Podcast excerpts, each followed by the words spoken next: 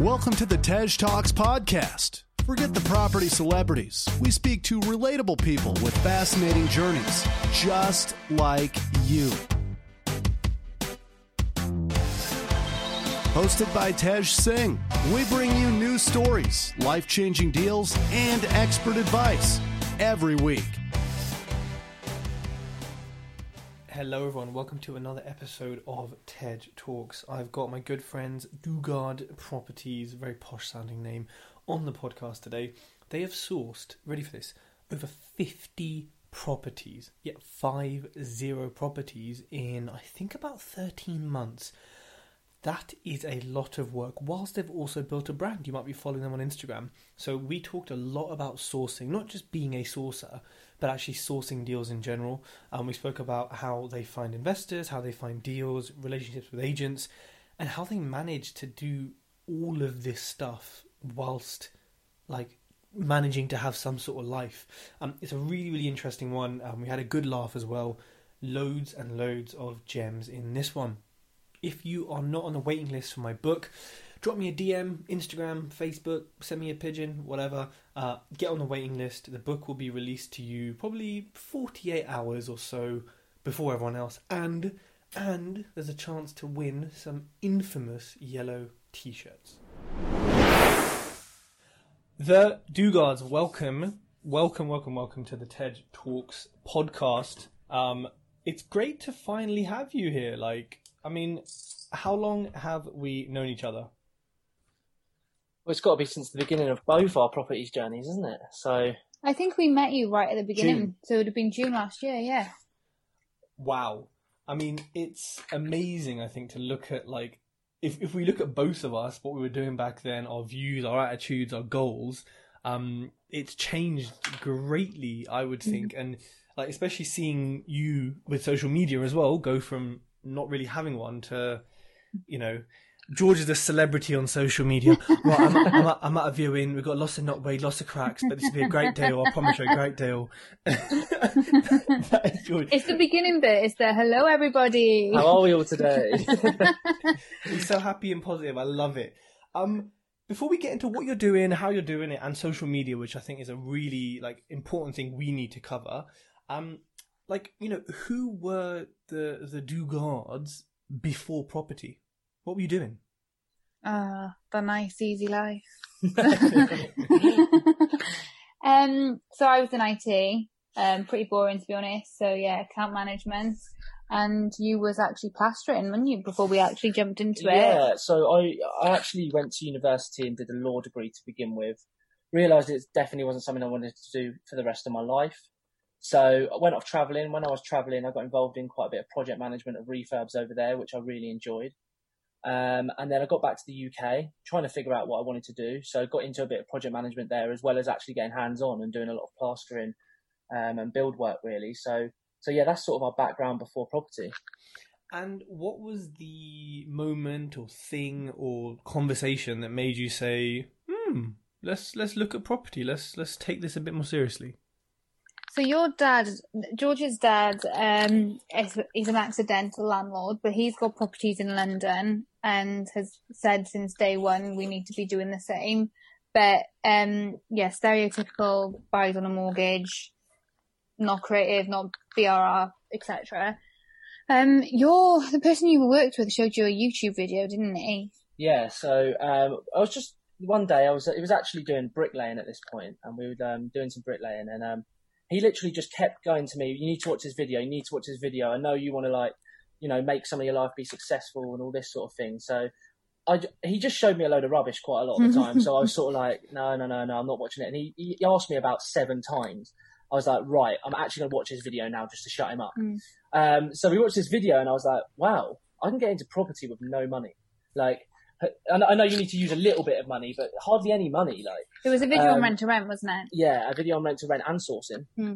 And, um, and that was pretty much what got us into sourcing, wasn't it? Um, and then we were talking about it for ages and ages. We were like watching videos, networking, doing all this sort of thing. We never pushed the button. Um, uh, I was living on the Isle of Wight at the time. Hannah was living in Wales, and she just literally opened a company on Companies House and said, "Right, you're moving to Wales, and we're doing this." So that was it. the boss, the boss had spoken, and then uh, you know it must be obeyed. So, was it like, you know, did you get any training, any books, anything like? How did you have the knowledge slash confidence to just go from plastering and IT to be like, okay, property? So we did, we did start attending courses, but they were free courses. We've never, we've never paid for a course. We were reading loads online, but I think there's only so much you can read. Um, then we hadn't really, we knew we wanted to do sourcing, but we started attending networking events because we knew we needed to grow the people. Obviously, we we can't do everything. We don't know everything. So we knew to begin with, we needed to build our team around us. And that's where the networking came in. And then when we started to feel comfortable with the people we had around us, that's when we kind of jumped into it then, wasn't it? And it was a case of, we just need to do it to be able to learn properly rather there's only yeah so much you can watch and read yeah i think that's a good point that hannah's made there like literally there's so many people out there that are reading all these books and you know they're they're very knowledgeable, but the real making money and the real doing well in and being successful in property is from taking action, and that's where you learn most. Mm, I agree. So, you know, when you start out in property, and I guess even at any time in property, there's always 101 strategies, 101 mm-hmm. variations. There's so much to do. HMO's making thousand pounds a month, buy to let's doing 250, sourcing, rent to rent, lease option. How did you know what you wanted to do? I think it was quite easy actually because of obviously we're based in Wales and our area is South Wales. South Wales is art well Wales is Article four. So for us we knew straight away if we wanted to even be involved in HMOs, that was gonna be a massive headache. That would include licenses, that could potentially use planning permission. The figures were a lot higher because obviously they're a premium.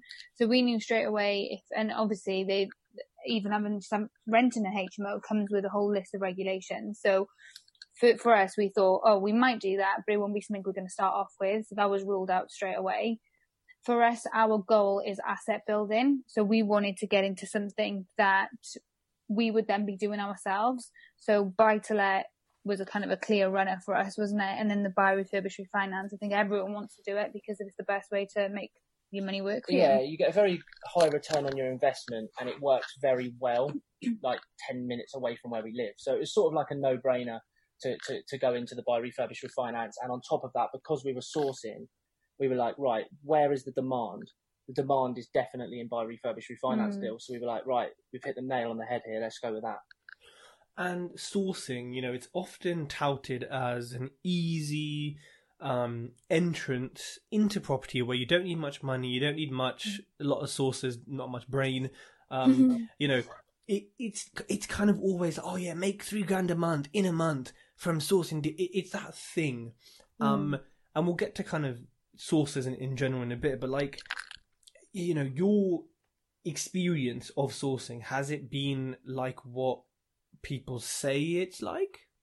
My goodness, no. I think. oh my god, no. So obviously when we first got interested when our interest was sparked just from watching YouTube videos, it's a, it's a famous old saying, isn't it?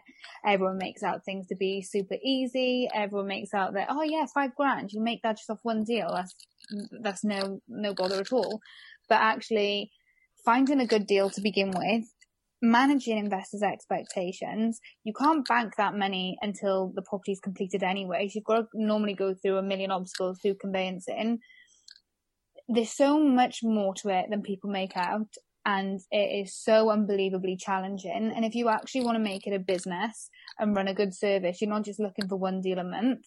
You're looking for eight, ten. But then if you've got eight or ten deals, you're likely to have all the refurbs on at the same time. So it, there's so, I, there's so much more to it, isn't there? I could go on all day. I mean, I mean, the way I sort of say is, I'm like, you're an investor in buy, refurbish, refinance deals. You're going to have your own headaches right? Mm. But as a source, you have an even more headaches because then you've got to relay everything to clients. Mm. Um, so yeah, you've got to have a lot of difficult conversations as well, and you can't make the decisions straight away like that all the time because we have investors over in Australia, um, and it gets frustrating. So um, so yeah, um, I, I, and everyone's different, aren't they? How you handle something on your own refurb when you're in control of your own money is very different to how the next person may handle the same obstacle that they need to face or something going wrong. So you're not, and go back to saying everyone is different. So you're not necessarily working with someone who has the same mindset as you. So then trying to explain that the project's been delayed because of something or something's cropped up that was unexpected, so on and so forth. Yeah, it's, um, I think that's the hardest bit, isn't it? It's not just the refurb though, is it? It's all Well, the everything things, it's from- all through the from the beginning, yeah. It's absolutely everything. Um, so, for example, if we were going through with a project and something cropped up on a survey, but we know how to deal with it and we're trying to relay to the client, we know how to deal with it, but they're like, no, I'm too scared of that. Yeah. And it's just like, Mm. no, come on, you should be going through with it. This is a good deal. That is, I can imagine that is incredibly frustrating because you just know with all these surveys, as we both know, they just put, oh god, one floorboard missing, 10 grand, wet rot, dry rot. But I haven't seen underneath it, but I just have to say 10 grand. And you're like, You know, we oh, had that last week. We had we had a surveyor go in, and his report came back saying, "Oh, there's wet rot downstairs. The whole floor of the ground floor needs to come up. Oh, there's woodworm upstairs. The whole all the floors need to be changed." yeah. We went in. We went back in before we completed, and we were a bit naughty and started pulling up the carpet carpets. There was one floorboard downstairs. I think it was even half a floorboard right by the front wall that had a bit of wet rot. Yeah. Expected. Front of the house, front Yeah. wall, fine. And then upstairs, he'd even said it was like on his report. He said something like it was um oak flooring or something, and it was pine or the other way around. He So it flooring was- was, wrong to He, begin he was with. almost saying it was like too far gone through the through the um, woodworm, Yeah, like and we went in teeny with our builder, and I was knocking it. It was absolutely solid. The wood was. I was like, this just needs sprayed. Yeah, Hey, um, there, there are so many difficulties with sourcing, which I think a lot of people don't see because there are a lot of lazy sources, which we'll get to, which we'll get to. But um, do you remember the first deal you sourced? Yeah. yes, we do. Tell tell us about it. So we, when we first started, we genuinely thought like the getting the houses side was going to be super easy and getting the investor side was going to be solid. Complete other way around. So we'd gone into this first networking event and obviously we'd prepped what we was going to say. Like this is the first time we were going in and announcing we were sources. That we got there and instantly George and I got separated. And I could see George being spoken to in one corner. And this is the only event we've ever been to where we've been the only sources. Like that's so rare. You just wouldn't come across that now. Mm. So I could see George over the other side of the room getting grilled. I was getting grilled and I was thinking, I'm being asked questions we haven't prepped. Are we saying the same answers? What, what's going on? And someone followed up with us after that event. Like, we got in the car, didn't we? And thankfully all our answers met. Matt. And um, we got in the car. Um, an investor phoned like a week later, basically saying he's been trying to find houses himself to rent out for ages. He's he's not had any luck. Can we help him? Which at the very beginning we wanted to say yes to everyone and everything. We could find you any strategy for any budget. Just yeah, just yes, man. so we did, and honestly, it took us a good two three months, didn't it? And a lot of tears because that's when we realised it's not easy. And obviously, when you're first starting off, then trying to find good trades, what makes a good trade, who's a good builder, who can we trust, trying to get people to quote stuff before you've even had an offer accepted, and you start to uncover all these problems that you weren't expecting to begin with. Um, yeah, it was quite challenging, wasn't it? It was definitely challenging to begin with because yeah, you learn in every single aspect. So everything's delayed because you haven't done it before. Yeah. Um, so yeah, the, the first deal was certainly a hard one. And you know, I think it's like a chicken and egg question, but a lot of people say, you know, I want to be a deal sourcer. Like, do do I go get deals and hope someone buys it, and then what if the agent, like, what if I drop out and the agent's like, you're an idiot, and then, or do I get an mm-hmm. investor and they're like, oh, where's your deals? And h- how do you think, from your experience, it's best to do it? I was going to say it is really hard balancing act. I think if I was to give someone advice now who's starting off, I would definitely reach out to someone that is a well respected sourcer who's compliant, who can kind of maybe take you under their wing a bit and co-source. So you get the, you get to go out and put offers into deals that have kind of been double checked, knowing that if they get accepted, you've got someone to sell them to, so you don't have to break any relationships you're building with agents. Um, and at the same time, you've then got something to document to show future investors because it will at very at the very beginning if you're taking on an investor first as patient as they can be investors are probably signed up to every source's mailing list. They're not just speaking to you. So, yeah, it, it, is, it is a balancing act, isn't it? It is a balancing act. Like I, I definitely would say though, get the investor first, work bespoke that from the very beginning. Mm. Try and do that because you don't want to ruin relationships from agents, especially on your patch. Um, yeah, that's pretty much what I would say. Um, but what I would say is I would say, like what Hannah said, always have a backup. So always have, you know, another source that you Mm. built a relationship with that if you can't sell it, you don't ruin that relationship with an agent if that bespoke investor doesn't take it. I think it's like when you're buying properties, right? It's like having multiple exit strategies, and you as a sourcer have multiple exits because if you can't source it yourself, maybe you, maybe you buy it yourself, maybe you pass it to X, pass it to Y, pass it to. So I think from the beginning, like it's important to have that, right? Like it's important to have multiple builders, multiple X, Y, Z, um, to kind of fall back on. And you know, when people are starting out in sourcing, what do you think some of their I don't know, key what are some of the key things that people should have set up in terms of systems and processes, if anything, when they start out in sourcing to make their life easier? So definitely have, um, even if it's just an Excel spreadsheet to start, even though there's a lot of software you can use online that's free, definitely something that tracks what you're doing. Um, just because of one following up on deals that you've had rejected or fallen through, that that's such a powerful process to just nail from the beginning. But just from your own records as well to track, well, how many offers have you put in that have been rejected? And then you can hit a certain point and it's kind of a trigger point to say, actually, you know, I've had this many rejected. Am I doing something wrong? Are my, my numbers too far off? So I think having something to track is a definite must to set up. Yeah, uh, Mailchimp. Yeah, for building a mailing list. MailChimp for building a mailing list, that's very important. It's very good. I mean, sometimes, like, for example, when it was really, really difficult to find deals, um, which was a, f- a couple of months ago, um, straight after the lockdown, everyone was just having a frenzy at the market. Um, there were certain people that wanted to plant their money into property and they were happy to take a lower uh, return on investment. So we did things like on our mailing list, we'd send out a survey to people, what return on investment are you looking for? And a lot of people would say, after all costs, I'm looking for 15%. So we were like, right, we can find those deals. So it's just things like that. The, the Mailchimp is very, very good at that as well.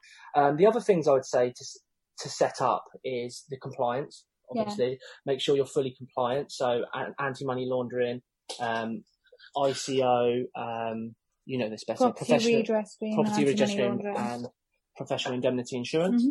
Mhm. Um, so yeah, definitely get compliant. And I would also say definitely set up on social media. Now, really good points. I love the survey you did because I think it's easy for sources to think, well, I'd only buy a BRR with a 50% ROS. So that means everyone else is gonna. But until you ask that question, I mean, 15%, uh, that's, you know, that's way easier to find than 50, 60. So it makes your life a lot easier. You understand, that's not a bad thing, but it makes you understand what your customers want. So that's a really good point there. Um, social media we'll talk about but let's let's let's go back from the tips to your journey. So after you sourced that first deal and that was an experience shall we say what happened next? How did you grow? How did you progress? I think we took a step back and tried to look at it to find out why we found that deal so challenging to work out what we need to focus on next and was this something we did wrong? Was this something we could reach out to? And we did. I think you you two spoke a lot. I think there was other people we reached out to. And we did a lot more research into areas. We worked out what we could achieve and what we couldn't. So we knew expectations to set going forward. Um we got to know the market, we understood BRRs better. So yeah, we that Yeah, made it a bit easier. It was figuring out what the demand was as well. So, Mhm. like we Hannah said at the beginning, we sort of um, had a criteria from an investor, and we went to that exact criteria, and it was very, very niche sort of criteria, and it was difficult. So we were like, right, there must be an easier way of doing this. Look, we were like, what's everyone after? We saw you, we saw other people doing what they're doing, and we saw right, BRRs is a very popular thing. We need to get onto the BRRs, and we need to hit a certain return on investment. And if we hit that certain return on investment, we know an investor will buy that. So then we went out looking for that, and all we did was just flood offers, offers, offers, offers, and then and then pretty much from there we just had a, we're building agent relationships, and it just sort of flowed from there, didn't Mhm. it? And um, after the after we built those relationships, that's when it really started picking up for us. and i mean how long do you think it took you to kind of build agent relationships to the point where it makes your life easier in the sense that they're coming to you with deals or they're kind of saying, look, here's the number you need to offer. How long do you think it took to get to that kind of nice stage? Some agents very quickly because you Mm. got on with them. Other agents hard to crack. Yeah. Some of them we've only just cracked, and that's through actually buying the deals. yeah. So you know, following through with our word, which you know could have taken two or three deals, and now they're like, right, these guys are serious, and they're Mm. buying properties from us. Now they pick up the phone and they don't just go. Me, me, me, me, me, on the phone. They pick up the phone and go, "Hello, how are you? It's good to speak, listen to you." Or they phone to say this sale has just fallen through. The vendor wants this. Do you want it? yeah, That that is a very powerful phone call. Even if you Mm. can't match the offer, the fact that you're being called and you're being told exactly what you need to offer, I mean, that is that's fantastic. But like you said, it takes time. Um, and yeah, some agents are just you know you have to show them the metaphorical brown bag. You have to pay them their commission essentially Mm. for them to say, "All right, those two, yeah, they they got money, they're good for it, yeah, yeah."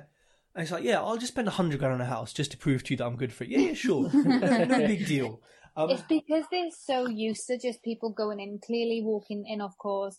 Oh, hi, I'm so and so. I'm a sourcer. I want to buy 100 properties. I want them all below market value. I want this, this, and this. And then they don't ever buy a deal and they, they're never seen again. So yeah, I think for a lot of agents, especially in South Wales, if they hear the word sourcer, they're like, ah, okay, Yeah. another one. that's a big one. Completely leave your ego back at the house. Mhm.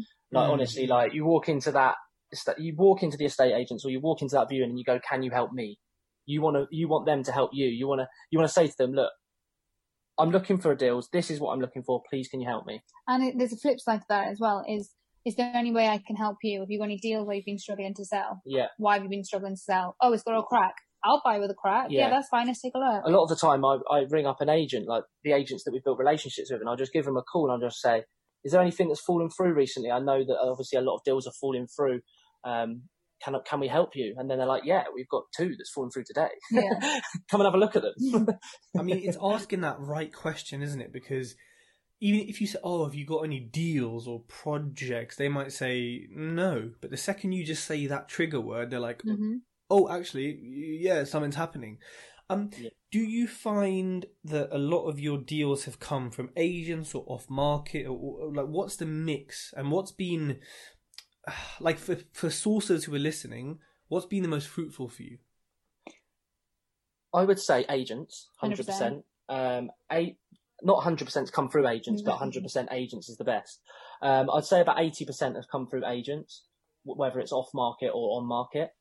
Um, and I'd say about twenty, I'd say about ten percent's come from direct to vendor hmm strategies, and another ten percent's come from word of mouth. Word of mouth. T- tell me, t- talk to me about that. That's interesting. So there's uh, there's some a there's some people, obviously investors that we know um, in South Wales, and also agents that we know.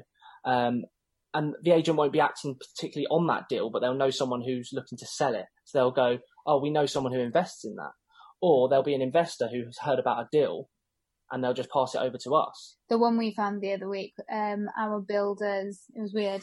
His, the builder's mum's friend was wanting to sell a house, hadn't listed it online, happened to tell the mum, who happened to tell our builder, who went, I know who'll buy it. and then it, there was one that came through that way. Oh, there's so many, so many different ways it's come, it's come through, through just word of mouth, just through basically just putting it out there. What we do, we buy houses, we put it on all our bandit boards all around Mm. the valleys. Um, and just the word gets around and someone would just message you go, message us going, Oh, you, you buy houses, don't you? And you're like, yeah. Oh, my mum's sister's brother's, uh, cousins yeah. selling a house. but agents are definitely well i think people try to move away from agents a lot but you people need to realize that agents still hold the majority of the market you'd be silly not to be focusing on your agent relationships Hmm. And you know, as you were growing, and you know, I love that you went back to the drawing board. You analysed things. You looked at your area, looked at your deals. I remember the voice notes from George. Uh, hey Tej, what do you think about this area? Uh, hey Tej, uh, what do you think about it? And I'd be like, shithole, don't go there. or I'd be like, mm, yeah, it's all right. That area's all right. Yeah, yeah, yeah that area's all right. And actually, I, you know, you have houses in really nice areas, um, which is good. You don't buy in shitholes like me, so it's good. Um, so I love that you went back to the drawing board and kind of analysed things. It's too easy to get caught in that. Oh, we sold a deal. Let's just sell Yeah. another. Let's sell another three. when you don't have a clue where you're buying and what's going on. Well, there's certain areas that we wouldn't touch. Um, Mhm. And it's important for us to know that when we, you know, especially when you're selling a deal. So during this time, how did you like? So obviously the the deals came from the agents, came from word of mouth. But how did you scale the other side, which is those willing investors to buy these deals off you? Social media. Yeah, social media was a massive thing um, initially to get those investors, and then you'll have seen on social media again, leveraging social media, where we'll then post investors' testimonials. Um, so being able to showcase, and I think a lot, it, it all does come down to social media, 'cause being able to document the journey, Mm. what we're doing, what the finished product looked like. Yeah. It, it sh- being on social media to explain that we know what we're on about. So we'll be doing video tours and saying exactly why we're doing and what we're doing. So I think that gives people confidence. Definitely, and I think it's just so powerful having the Instagram story because so many people go on that and see what you're doing. And if you document what you do every single day and you get yourself on that camera and you go, right, this is what I'm doing, this is what I'm doing. There were so many people that watched us right from the beginning, and it was only until four months later after watching us they'd go, oh, you've put a deal out. I like that. Let's let's take that on. Um, We will even get that now. We'll Yeah. even still get messages from people going, I've been watching you for a while. I'd like to work with you. Yeah. So there's always those people who are watching Yeah. and they'll come out. Yeah, you, you, they they could have been watching you for you know, you know six months and you did, you didn't have any idea, Mm. and all of a sudden they're like, you put a deal out on the mailing list, and they're on the mailing list, and they're like, oh, I want to take that one on. I'm like, Yeah. oh, hello Gary, who are you? you know what? That's that's such a good point. It's the same thing for angel investors. You know, they'll watch, they'll watch, they'll watch. Because I guess we'd do the same thing, right? We'd want to Mhm. make sure, hmm, these Dugards are they selling the right deals? Are they got dodgy builders? What's going on? You know what I mean? Like, and I think. It, it's kind of like the underestimated or maybe unspoken part of social media, the stalking Mm. that it takes for someone to then, you know, the seven touch points of a sale thing, right? Like they've Yeah. had probably 20 touch points with you, but you haven't had a single clue that you've been having it because you've had Yeah. it with 200 people or so over that time. And that's Mm-hmm. powerful because I know you're doing viewings and stuff, George, and you're, you're videoing that. But you could build a brand. I could build a brand from this very chair without moving of Yeah. of, of something. And Mhm. it's super powerful. So like when you started out was it daunting were you kind of scared about like doing videos and putting yourself out there Oh my goodness, we were awful. uh, honestly, Tej, you can probably remember back to when um, we did that video right at the beginning. oh total Yeah. trash honestly oh god Do you, do you remember when we were at the Village Hotel and I didn't Oh, even that want to? good. I didn't. I didn't even want to start filming though because I was too nervous, and there was not. It wasn't even live. There was there was nothing going on, and I was like, I don't want this to start. The I one, remember. the one I remember more than anything though, and this is like ridiculous. We were just leaving George's dad's house at London to drive home. So what's that? Three hour drive? mm. we George was driving, I was in the passenger seat, and George said, "Oh, I've got a topic for you to do a video on. Can you record yourself doing this?" It's only supposed to be a, an Instagram sto- um, Instagram post, so we were looking at no more than one minute. We'd got to Membury, and I still hadn't done it. I must have done about a hundred stop, start, stop, start, to the point we were like screaming at each other. Then from like Leigh Delamere or whichever way around it is, the rest of the journey home, we didn't speak. We didn't have the radio on. We sat in silence. and then I got in the house Poor and I was like, we got in the house and I was like, right, I'm going to the room. Don't come near the room. Just let me do it in my own time. And I think it took me like another 45 minutes. And then we finally had this 30 second clip to post. It was Yeah. shocking. Yeah. and what what was it you just weren't happy with how it how you came across I, I think for me at the beginning, because you know I'm not very good with things like that anyway. Like my anxiety was really bad at the beginning of my property journey, and it's it's definitely developed. But I was just nervous that even me saying um in my in between my sentences, I didn't want to upload a video if I did that. Um, and I always wanted everything to be perfect. Mm. And I've learned over time, no one cares. Just be Yeah. yourself. If you um and you arm and you um, it doesn't matter. Just video it and just pretend you're live, and nothing can stop. And you can't stop it. And you just go with it, and you just video whatever you say, and it just comes off. Yeah, and I tried to make it too structured. So I tried to just have all these words nailed so I knew what I was saying. Well, one, it doesn't come across natural. And for two, because you've then try to practice something so many times over, I just kept becoming tongue tied. And instead of then just carrying on, I'd stop each time. So yeah, that was a bit of a lesson. And now we just, Yeah, I think the lesson is is just keep doing it. Just keep practicing, keep getting yourself in the camera, and before you know it, it just becomes second nature. Yeah. It does, and you know, especially with videos, like it doesn't come easily. It's a bit like public speaking. I mean, some people find Mhm. like some people are incredible public speakers, but they're like, I can't do a video. And Yeah. even even though it's a similar thing, it, it can be very different. And with the ums and ahs, you know, you look at I don't know professionals who do this, or you know, people who are influential, whatever, and they don't say I'm an R. but that's because they've done you know hmm. 150 of these videos already before you even got in the industry. They were practicing videos, and it's easy to see that end result and say, "Oh, why am I doing this? Why am I doing that?" You, you know, it's, it's like with anything. You see the Bentley, right? But you don't see the heartache and tears and blood and sweat that goes into the Bentley. So, you know, that's how I kind of see it. Now, with social media, what are your top tips? Um, not just for sources, but for you know anyone who wants to kind of do what you've done, which is grow a business and be you know recognized. What are some tips that you can share? I would say get yourself on as many social media channels as you possibly can because they all have their benefits. So, for example, Twitter's. I'm not on Twitter, so I can't really say this, but it's very good for like PR. Um, Instagram's very good for documenting your journey, being on Instagram. I think you're very good at that, Tej. You're literally on the camera every single day. Well, Um, you know, someone's got to see this face. You know what I mean? I can't keep this away from the people. um, and you know, people people would rather see that though. People would rather see you speaking to a camera rather than just little, you know, pictures of things and pictures of stuff. So, um, yeah, definitely. Um, and you know, content creation on Instagram as well. Um, I'd also say Facebook's very good for building a community um, and building like people that can help you. Um, and building contacts, which is really good, and LinkedIn is very good for sales. So I'd say definitely get yourself on all different forms of social media, um, YouTube as well, very good for you know creating sort of like a library of your journey. Um, so then I would also say, yeah, Instagram is very powerful. The story, I've already mentioned this, but it's very powerful the way you get your face on there, showing your personality, getting your personality across. Because at the end of the day, people buy from people. So I'd definitely say that's a top tip. Um, and I'd just say engage every single day. Just be co- comment on people's posts. Just engage with people. Just do what you would do if you were in a room networking, but on a bigger scale because there's more people. Um, so that's what I would say in regards to social media. I think that's a key point though, isn't it? I think a lot of people who are looking to build a brand focus very much on getting their posts out and getting that all right. But the big element of it is actually speaking with others and, and engaging with others. It's all, unless someone's following you, they're not going to see your post.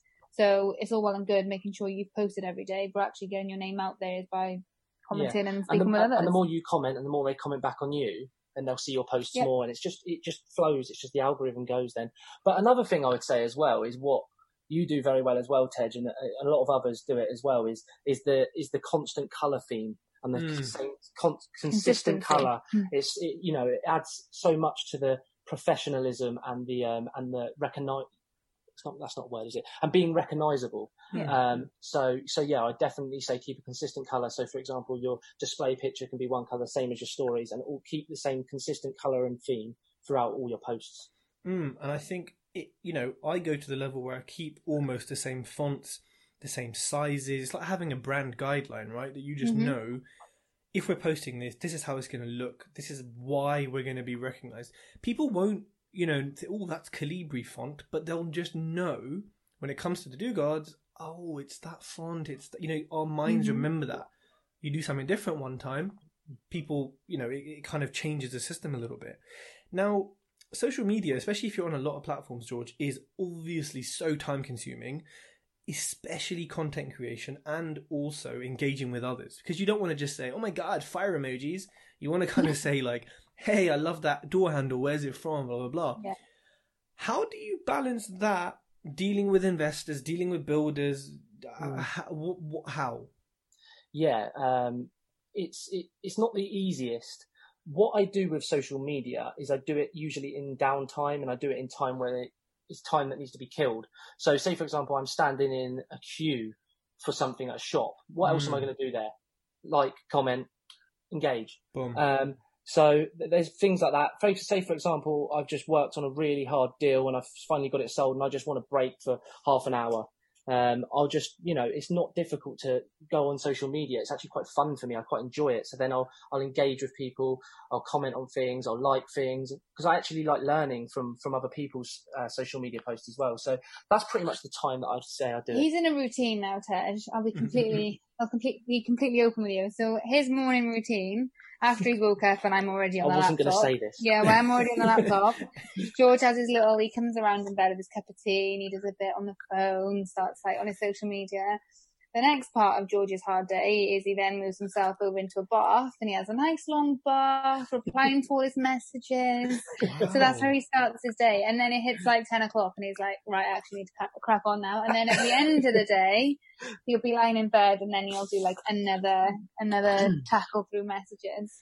I like this. I mean, you're selling the dream right now. Be a deal sourcer and you can have a bath till 10 a.m. I mean, Yeah, but I'm the one who's then like sweating out in the office, like on the verge of tears because I can see the emails coming in. I think things need to be addressed. Yeah, and but- George is like, hey, yeah, let's have a call.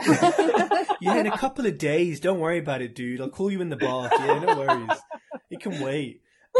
you know what though? I love that because you know we can do that as much as we're hustling and we're not in a stage necessarily where it's like, oh yeah, we can just sit back. I'm sure we can, but and we don't want to, but we can do that, and things will Mm. kind of be okay. Um, I mean, there's two of you, so maybe that balances it, but. I bake bread sometimes on a Monday, and then 11 a.m. I'm like, right, well, it's cooling, time to do some work. you know, and it's like I can do that, and Yeah. My investors aren't like, oh, excuse me, is rye uh, bread more important than my investment? They're just like, you know, I get like what you're doing, and that's the beauty of being self-employed. One of the small beauties between the millions and millions of challenges um, Yeah. that we face. So, uh, you know, speaking of challenges, talk to me about some of the difficulties and challenges you've faced on your experience, and you know, I guess primarily being sources as well. Which one do you want to choose? I'll let you go. Sorry, pardon me. Um, I think that we touched upon it earlier. I think just from a sourcing perspective, a massive challenge is setting investors' expectations. There's a lot of, at the very beginning, when someone would sign up to the mailing list, I would have a phone call with every person who signed up. Um, and it was more for us at the very beginning just to make sure that we were vetting our investors. And I didn't want to get carried away being like, oh, great, we've got this amount of investors on our mailing list. I wanted to make sure we'd spoken to them. So actually, it's, oh, we have this many on our invest- investors list, but this is how many we'll buy because that's the more important number. So I had all these phone calls, and that's when I realized that yeah, people get, and it goes back again to what courses um, show and what videos show. The people I'd be having phone calls, and they'd be like, "Oh, I've got fifty grand."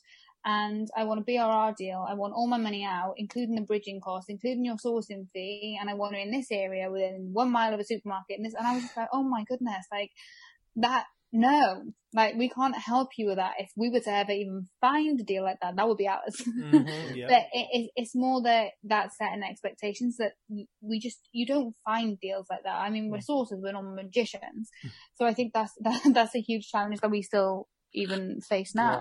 I'd say a big challenge for me is trying to handle time Mm. um, because Maybe I'm- because you're in a bath till 10 a.m. every day. Heather is exaggerating, by the way. um, because, say, for example, I usually book viewings from about 10. Mm. I'm usually not in the bath till 10, Hannah's lying. Um, I'm until, until, until 9. But, but, um, but yeah, from, from viewings from about 10, and then, you know, some days I'll block that out until 5 o'clock. And the problem is, is during that time, because I'm doing viewings and I'm literally in and out of driving in the Mm. rain, you know, there's just so many, you know, there's no toilets because they're BRR projects Oh, yeah. um, um, you know, trying to grab food in between things while investors are calling me. It's just, it's just time. Like, it's really, really difficult because I'll, I have so many messages and so many calls that I need to get back to, but I can't because I'm jumping from viewing to viewing to viewing. So that's definitely challenging. And then on top of that, all day long, you're just getting, sorry, your offer has not been accepted. Uh, sorry, your off- rejection. sorry, your offer has not been accepted. It's like, um, so that's really frustrating. but yeah, that's that's really frustrating. But refurbs are very frustrating as well. Oh, Yeah. So I'll tell you about a little example today. Actually, um, our a damp proof has gone in, um, Mm. put on the, the you know the render work, and it's supposed to be level to the to the plaster the existing plaster work that's there. Um, and the um, the plasterer has come in and put his level on it and said, "I'm not plastering over that." Um, you know, if if if I need to make that level, I need to bond the top level to make it level with the uh, the render below, and that's going to cost more. And it's like I'm gonna have to relay this to the investor. But now we've just spoke to the damp proofer to get him back in tomorrow, and we're gonna have to have a chat with him. So just all these different problems and different trades not getting on with each other. And I, yeah, I think a massive challenge is as well. The we're not just sources, we're investors ourselves. Mm. So we want to make sure that we're getting more deals so we can generate more revenue to help more clients. But we want to make sure we're giving them all a good service. We want to make sure that we're then still buying deals ourselves, be growing our portfolio, which is our goals. But you find yourself, especially when you have so many refurbs on, and, and you know this more than anyone, Tej, the more refurbs are on, the more problems are likely that you're going to then need to, to handle, or the more phone calls you're going to have to discuss something to make a decision. Mm. And you can so easily get caught up in, yeah, you've got all these deals, but you're not then getting any more because you feel like you're just focusing on backward stuff, making sure these ones are moving along, and that can get quite frustrating, can't it? hmm I think yeah, I think at one point I had like five refurbs on at one point, and like it's difficult enough having to understand and relay the information to my brain from my ears. I can't even imagine then having to call up an investor who potentially does not understand it like we do or has no idea and say, yeah, listen, we need like 400 quid more because of Mhm. this. And then having to deal with what you, or just the response. It's just like another layer and another Yeah. layer of like sanity destroying. It's like having a cheese grater on your brain sometimes, like just dealing Yeah. with humans in general, especially builders. Um, so do you both personally project manage the deals you work on? Do you have a PM who helps as well? How does it work? No, it's us. It's us. Oh, I'm Um, praying we're in for a you. state. I am praying for you. we're at a stage in the business now where we are looking at expanding the team, what roles we need. A project manager coming in is going to be one of those roles that we're looking Mm. for, but we're gonna we're very careful of how we act and how we run our projects. I think there's a bit of not being controlling, but and not being perfectionist either, but we don't want to let all of a sudden we've done these really good refurbs, everything's been going really well, handing that bit over, which is so crucial as a sourcer, getting those builds right, that being able to hand them over. But that is a role that we, we are going to need. Um, we do quite enjoy it though. It is, it is, co- it is enjoyable bringing like, you know, a horrible looking property. Mm. Like we, we created a valuation pack today because we've got a valuation tomorrow and just looking back at those, um, before photos and just thinking, wow, like, some, this is, re- we've really transformed this Yeah. place and, you know, we've, we created a, a really great home for some tenants. So, so yeah, it is, it is enjoyable, but it is stressful, but the, the rewards at the end are, are you know, are, are nice. I think it, for me that's the best part when you see that absolute shithole, and you know we've Mhm. bought some absolute shitholes. They're great deals, and then at the end you're just like, wow, like what? This is unrecognizable from what we purchased, Mm-hmm. and it's going to make a wonderful home for someone. I think, you know what? uh, uh, For me personally, though, it's been it's changed. Like refurbs lately, especially, I've taken such minimal joy out of the final product. It's been more relief because of how tricky they've been. But when they're managed Mhm. right, like you're doing, it is joy seeing that and being like, like when I saw um the project we visited, which is on my YouTube channel at the moment, I saw the pro shots. I was just like, whoa. I mean, it was getting there when I saw it, but it was Mhm. like, damn, like what a transformation. Um, and I think that's really special, and that's something that maybe not a lot of careers or jobs offer. Um, Mhm. so people know how active you've been. Uh, how long have you both been deal sourcing for? Since June 2019, so yeah, just that's over a year, that's when we opened the company, but our first deal was done in September. September. Yeah. And how many deals have you sourced so far? think after last week when we went, Oh, we went kind of ham last frenzy, two weeks. I think it's probably close to 50 now. So sorry, say that again. Close to 50. That five zero. Mhm. Yeah. In how many months? Do the maths for me because I'm I'm getting confused. One month in. So yeah, that'll be if, we, if the Uh, first deal was landed months. last September, 13 months. Y'all are crazy. That's So caveat on that, some of them we, some of them we've co-sourced, some of them the investors have wanted to project manage themselves. So there is a bit of a balance there. But Yeah, yeah, we we haven't done we, ha- we haven't done 50 refurbs. Let's put it that way. I was, I was gonna say, have you done fifty refurbs? I mean, No, you I think both we- look way too young to be doing fifty. Like you, you'd have aged a lot by now. I I think we've I think we've probably done about 25 refurbs. yeah, probably about half of it. that's still. Some of them have been some of them have been turnkey as well. I mean, wow! Like honestly, I actually didn't know it was that many. Like I, I didn't. Uh, wow! I mean, kudos to you because deal sourcing is hard. Um, every aspect of it is hard. You're not even doing it for yourself. And I think for me, maybe I'm a bit of a git, but I'd be like, oh, it's not for my property. Like, oh, why am I doing this shit? You know what I mean? But you are going through that whilst obviously buying for yourself as well, whilst Yeah. buying your own residential properties and, and now another one or moving into one. Like Yeah. you were doing so much. Um, you know, uh, well done to you. Like honestly, seriously, because from when we first spoke. And George was like, "What does BTL stand for?" no, I'm kidding. I'm kidding. He may have said that, but I don't think he did. It's honestly, like personally, it's amazing to see that journey, and you've done it on social media, so Mm. everyone can see it. Does is it easier working with because if people don't know, you are life partners. If that's the mature word for it, um, as well as business partners. How is it working with your life partner? Is it everything you thought it would be and more? I'm really keen to hear Hannah's thoughts on this as well. no, no. Um, it. I think so. Obviously, when you work with someone in a normal environment, um, if they're doing your head in, if they're not doing something you want them to do, you either grit your teeth or you have a bit of a huff and a puff. But that's kind of where it goes because you obviously stay professional in the working environment. When it's your partner, you can scream at them, you can kick off, you can have tantrums. Put um, that- hand sanitizer on open wounds. you can torture them.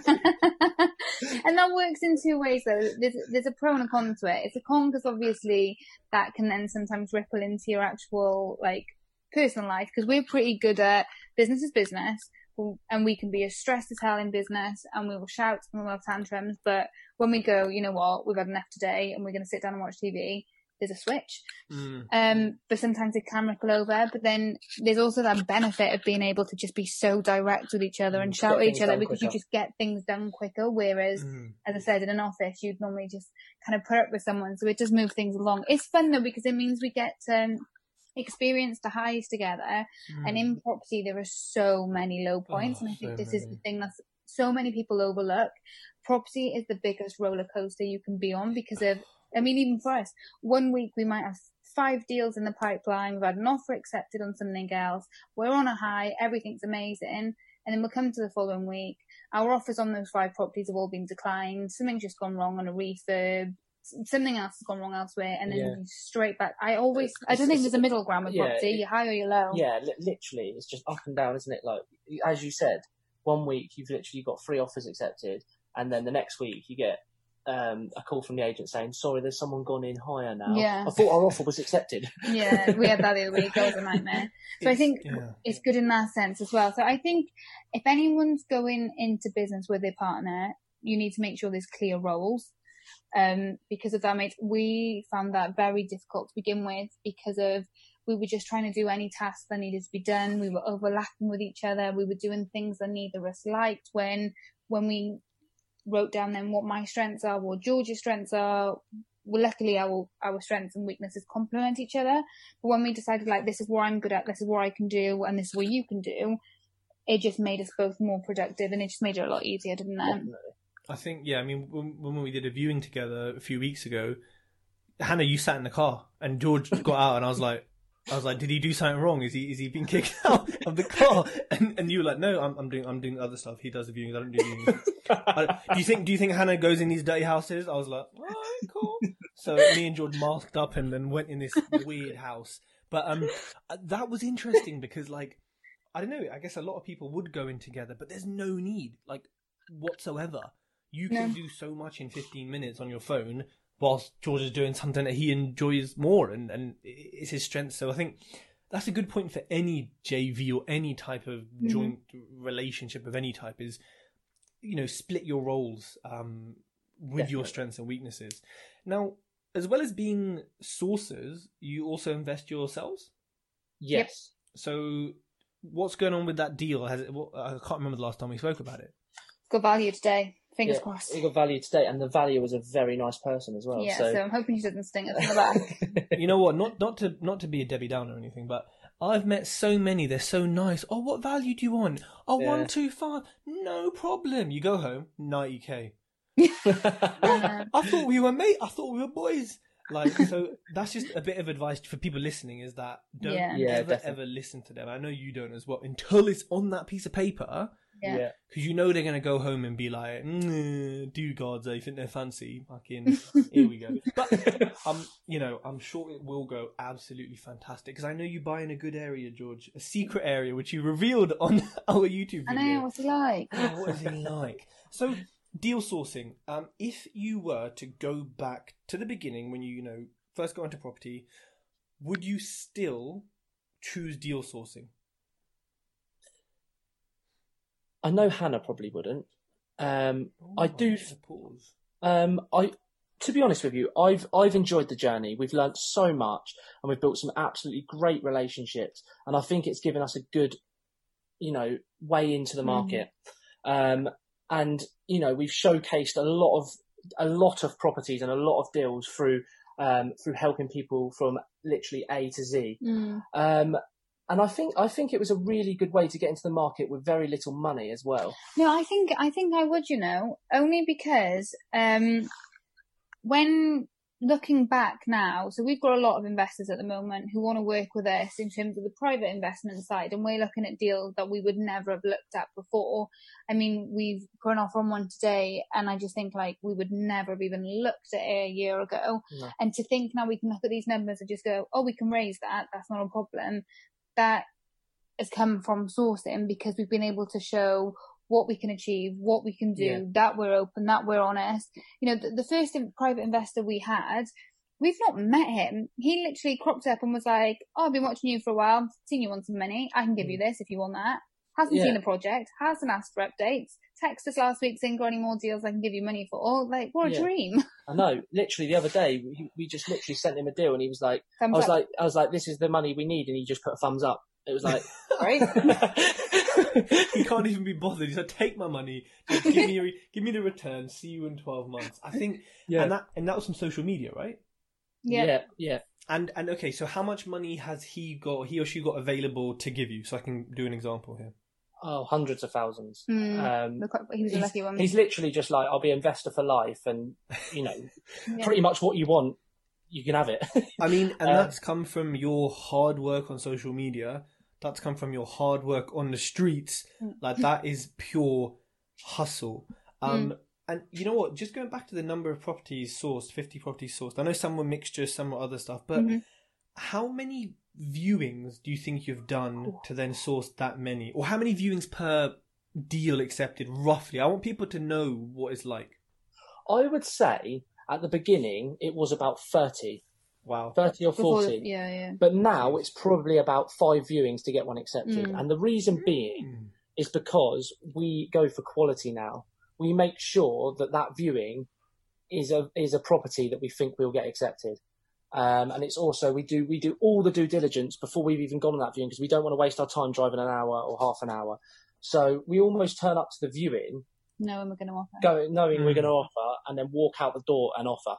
Yeah, 'cause Um, I think I think at the very beginning it was, oh, there's a property. Oh, we must view that. Oh, we want to build relationship, so we must view that. We must view with them. And it's like, well, no, yeah, you need to get your viewings in, and you want to meet the agents, but don't piss about and be time wasters. So now we only view what we know we'll offer on. And going back to agent relationships earlier, we'll we'll have phone calls to say something's fallen through, or we'll be given a heads up about something, or we'll get something off market, and they're the ones you pretty much like nine times out of ten you're going to get your Mm. offers accepted on. So we're now in a much more fortunate position. But before, oh my goodness, Sherry took Well, so many. we were viewings. learning the areas as well, weren't Mhm. we? So you'd book, you know, 30 viewings, but 10 of them you wouldn't like the areas or you Yeah. wouldn't like something about it. So now we know streets. We even know streets now. So we know, Mm. oh, I don't want, I want to buy on that street. It's got loads of sandbags out the front and it's had flooding recently. Do you know what I mean? Mm. It's things like that. But now we know not to go to them so we can only view ones that we know we're going to offer on. Yeah, Yeah, that's a really good point. And I started the exact same. You do loads of viewings, and then you know I think you get to a point sometimes where you see. I don't know if, if it's the same with you, but you see the listing, you see the agent's name, you see the front of the house, and you see the price, and you kind of know straight away, this is just it's not going to work. It, it's just mm-hmm. it's in that awkward place where it's an old person's house, but it's so well looked after. It's not a shithole Yeah, you just it's it's that awkward middle that like you Yeah. see so much and you just know I'm not even gonna click on that link. I just know that agent, that price, forget about it. It ain't, ain't gonna happen. Um and that's cool because you've saved like you know, you've spent thirty seconds on it, whereas at the start, which you have to, you're gonna spend minutes and minutes Mm-hmm. and minutes. So five to one is pretty freaking awesome. Um, and I think we could all be aiming for that kind of number at the start. Yeah, 30. I think they say it's like 50 offers to get one BR accepted is like the kind of industry standard. I don't know who set it, but that's what people say. Um, now, what have you got planned for the future then? We're in October. We're in some sort of lockdown. Y'all about to be in some heavy lockdown for a few Yeah. weeks. Yeah. Thanks so much for that, uh, Hannah.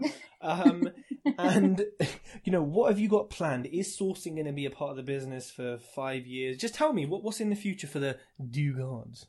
Yeah, it will be. We've worked so hard over the last year to get uh, the sourcing to where it is now that I think we'd be silly to walk away from it. Um, we want to make sure we systemize it, we scale it, we we do really want to expand Dugard property sourcing, especially because of where we want to ramp up our portfolio. It becomes our own sourcing machine that we can Mm. kind of pick and choose deals from. So sourcing is definitely something we want to massively grow. Yeah, grow in, ter- ter- in terms of different deal types and also And different areas. areas as Mhm. well. Yeah. And Um, go on. go on. I'd say, are you are you hiring VAs or human assistants and stuff like that to help you out? What's happening there? Yeah, so we've had we've we've we've got a VA, but um, we we went through a whole hiring process the other day, and to be honest with you, we had a bit of a nightmare Mm. because um, we did the first stage of our interviews. We had 160 applicants to begin with, and I think there was about What? Yeah. yeah What was the what was the job title? deal sourcer. Deal sourcer. Yeah. Um, so we had that many applicants, and only about 10, I think it was 10 or 15, like were ones that we were like, right, we'll interview them. Yeah. So we did all the interviews and we whittled it down to two people that we really, really liked. Um, one on the day before the second interview got another job, um, and was basically like, I'm going for that job. And we were like, no, we were really, really keen to take her on. And then the other one was, um, came on 10 minutes late to the, uh, to the interview. And then we asked her to present to us how, what she can bring to our business. And it was just a flop. So then now Technical we're, tips. now we're at a stage where we've basically advertised again to try and get more people and trying to find different avenues of advertising for more people. But we're putting that on hold for now just Until because of lockdown. year. And yeah, because of lockdown and, and stuff like that. So, um, yeah, we, we want to employ staff as soon as possible. And we were actually going to take on two because we love them both and then they, they both didn't end up. Yeah, it was a learning curve anyway, wasn't it? But yeah, we've got, we'll probably take on more VAs, um, but only if they're as good as our current one, because she's literally amazing. And she's so bossy, I love it. and then, and then, yeah, we're gonna start to ramp up the UK employee base as well because of the, it's the same old thing, isn't it? If you want more houses, you need to do, you need to get more offers, get more offers, you need to do more viewings, and there's only so many we can do when it's two of us. Yeah, exactly. Awesome. I think, yeah, I used to be a recruiter, so this 160 applications to 10 to 2 to none is just like my everyday. So, like, Oh. especially on Indeed, you just, some of the adverts, you're like, your CV is three lines and Oh it's my all god, I misspelled. know. Like, why do people think that's okay? Like, uh, and when they misspell their own name or like, you're just like, nah, listen, God gave you that name and you're misspelling it. You- disrespect- disrespectful. Um, but yeah, hiring humans like in England and like in the like physically is on. It's so much easier to hire a VA. Like VAs are amazing. Like Mm. I, I'm not ready for humans yet. Um, amazing. I do got a property. If you could have, this is a question taken straight from Tim Ferriss. If you could have a billboard anywhere in the world, um, one, where would it be? And two, what would it say on it? I have a feeling I know what you're going to say. Anywhere in the world. Um, Singapore, give us money. I'm really surprised That's you good- that is actually a very good one, to be fair. with, with your professional photo at the bottom and the logo, yeah, everything. I thought you were going to say we buy houses on the top of heads of alleys or something, but the, the Singapore one, that's fine. That makes sense. What is, if at all anything, the worst piece of advice you've ever been given? Ooh. Oh god, the dog's imagine. Um, no, that wasn't the advice. Some abstract Um, advice, yeah, if it was. That's a difficult one, Tej. You Um, may not have been given bad advice. I mean, I've basically Oh, no, mentored you anyway, so it's probably all good advice, isn't it? So it's fine. There would have Um, definitely been something along the way where we've got. I know there's been times where we've come off something and gone, "What on earth was that?" and we both laughed because we smiled and nodded. Yeah. I just can't pinpoint. There would have been this balance would have been a few things. Yeah. Tell me about the biggest three mistakes that you have made as deal sources. Oh, there's one that takes the cream. Yeah. Do you want to tell it? Yeah, so there's this one, um, and to be honest, I will be completely honest. I genuinely think this is our only real mistake. There's nothing else that I can think we've done, um, that I'd go, oh my god, we, we messed up there. But this one, and we had an investor that we've worked with multiple times and he wanted a turnkey, um, property in Cardiff. So, um, by turnkey, we, we were happy to spend up to five grand to do minor work to freshen up. So we had gone in um, to a property. It ticked all the boxes. I mean, there was furniture everywhere. Someone was living there. It was a home or occupier thing. So we had the offer accepted. All was happy. Um, he asked if we think he should do a home buyer survey. We had said, to be honest, we don't really take much from home buyers. If it was us, we wouldn't. We don't take our word for it. Do what you feels best. He took our word for it and didn't get a home buyer survey. And then um, George had gone and collected the keys on completion day, went in to start filming some social media stuff, and phoned me on the verge of a breakdown because there was tidal waves all across the bottom floor where there was rising dam. So listen to this now though, right? We'd had three different builders go in to quote up works. The investor had gone in And asked to look out for the dam. yeah, had invest the investor go in himself with his family. I mean, the letting agent had been in there, the estate agent had been there. So many different people had been there. How on earth? Oh, it was clear 'cause the furniture was in the way. So this just goes to show, like, move furniture about when you go to view a property. But yeah, we, we couldn't believe that that had been overlooked, and we just felt so guilty that we hadn't said yes, get a get a survey. That we just sorted it. We phoned our good builder and said, "Look, you need to come and help us out. This is this is what happened." He came in and did us the most insane price. Got all that fixed. We'd obviously phoned our investor beforehand, just say this has happened. Don't worry, this is what we're doing. It's at no cost to you. We're getting a damp proof course done. We're getting replastered and painted. So it all worked out well. It wasn't a problem. It was just a bit of a I feel like it's sort of like, oh strengthened God. our relationship now, though, hasn't it, with him through our, you know, going back to him with a with a, a solution rather than a problem and 100%. rectifying the situation. Um, but yeah, I'd say another one is never leave the builder to it.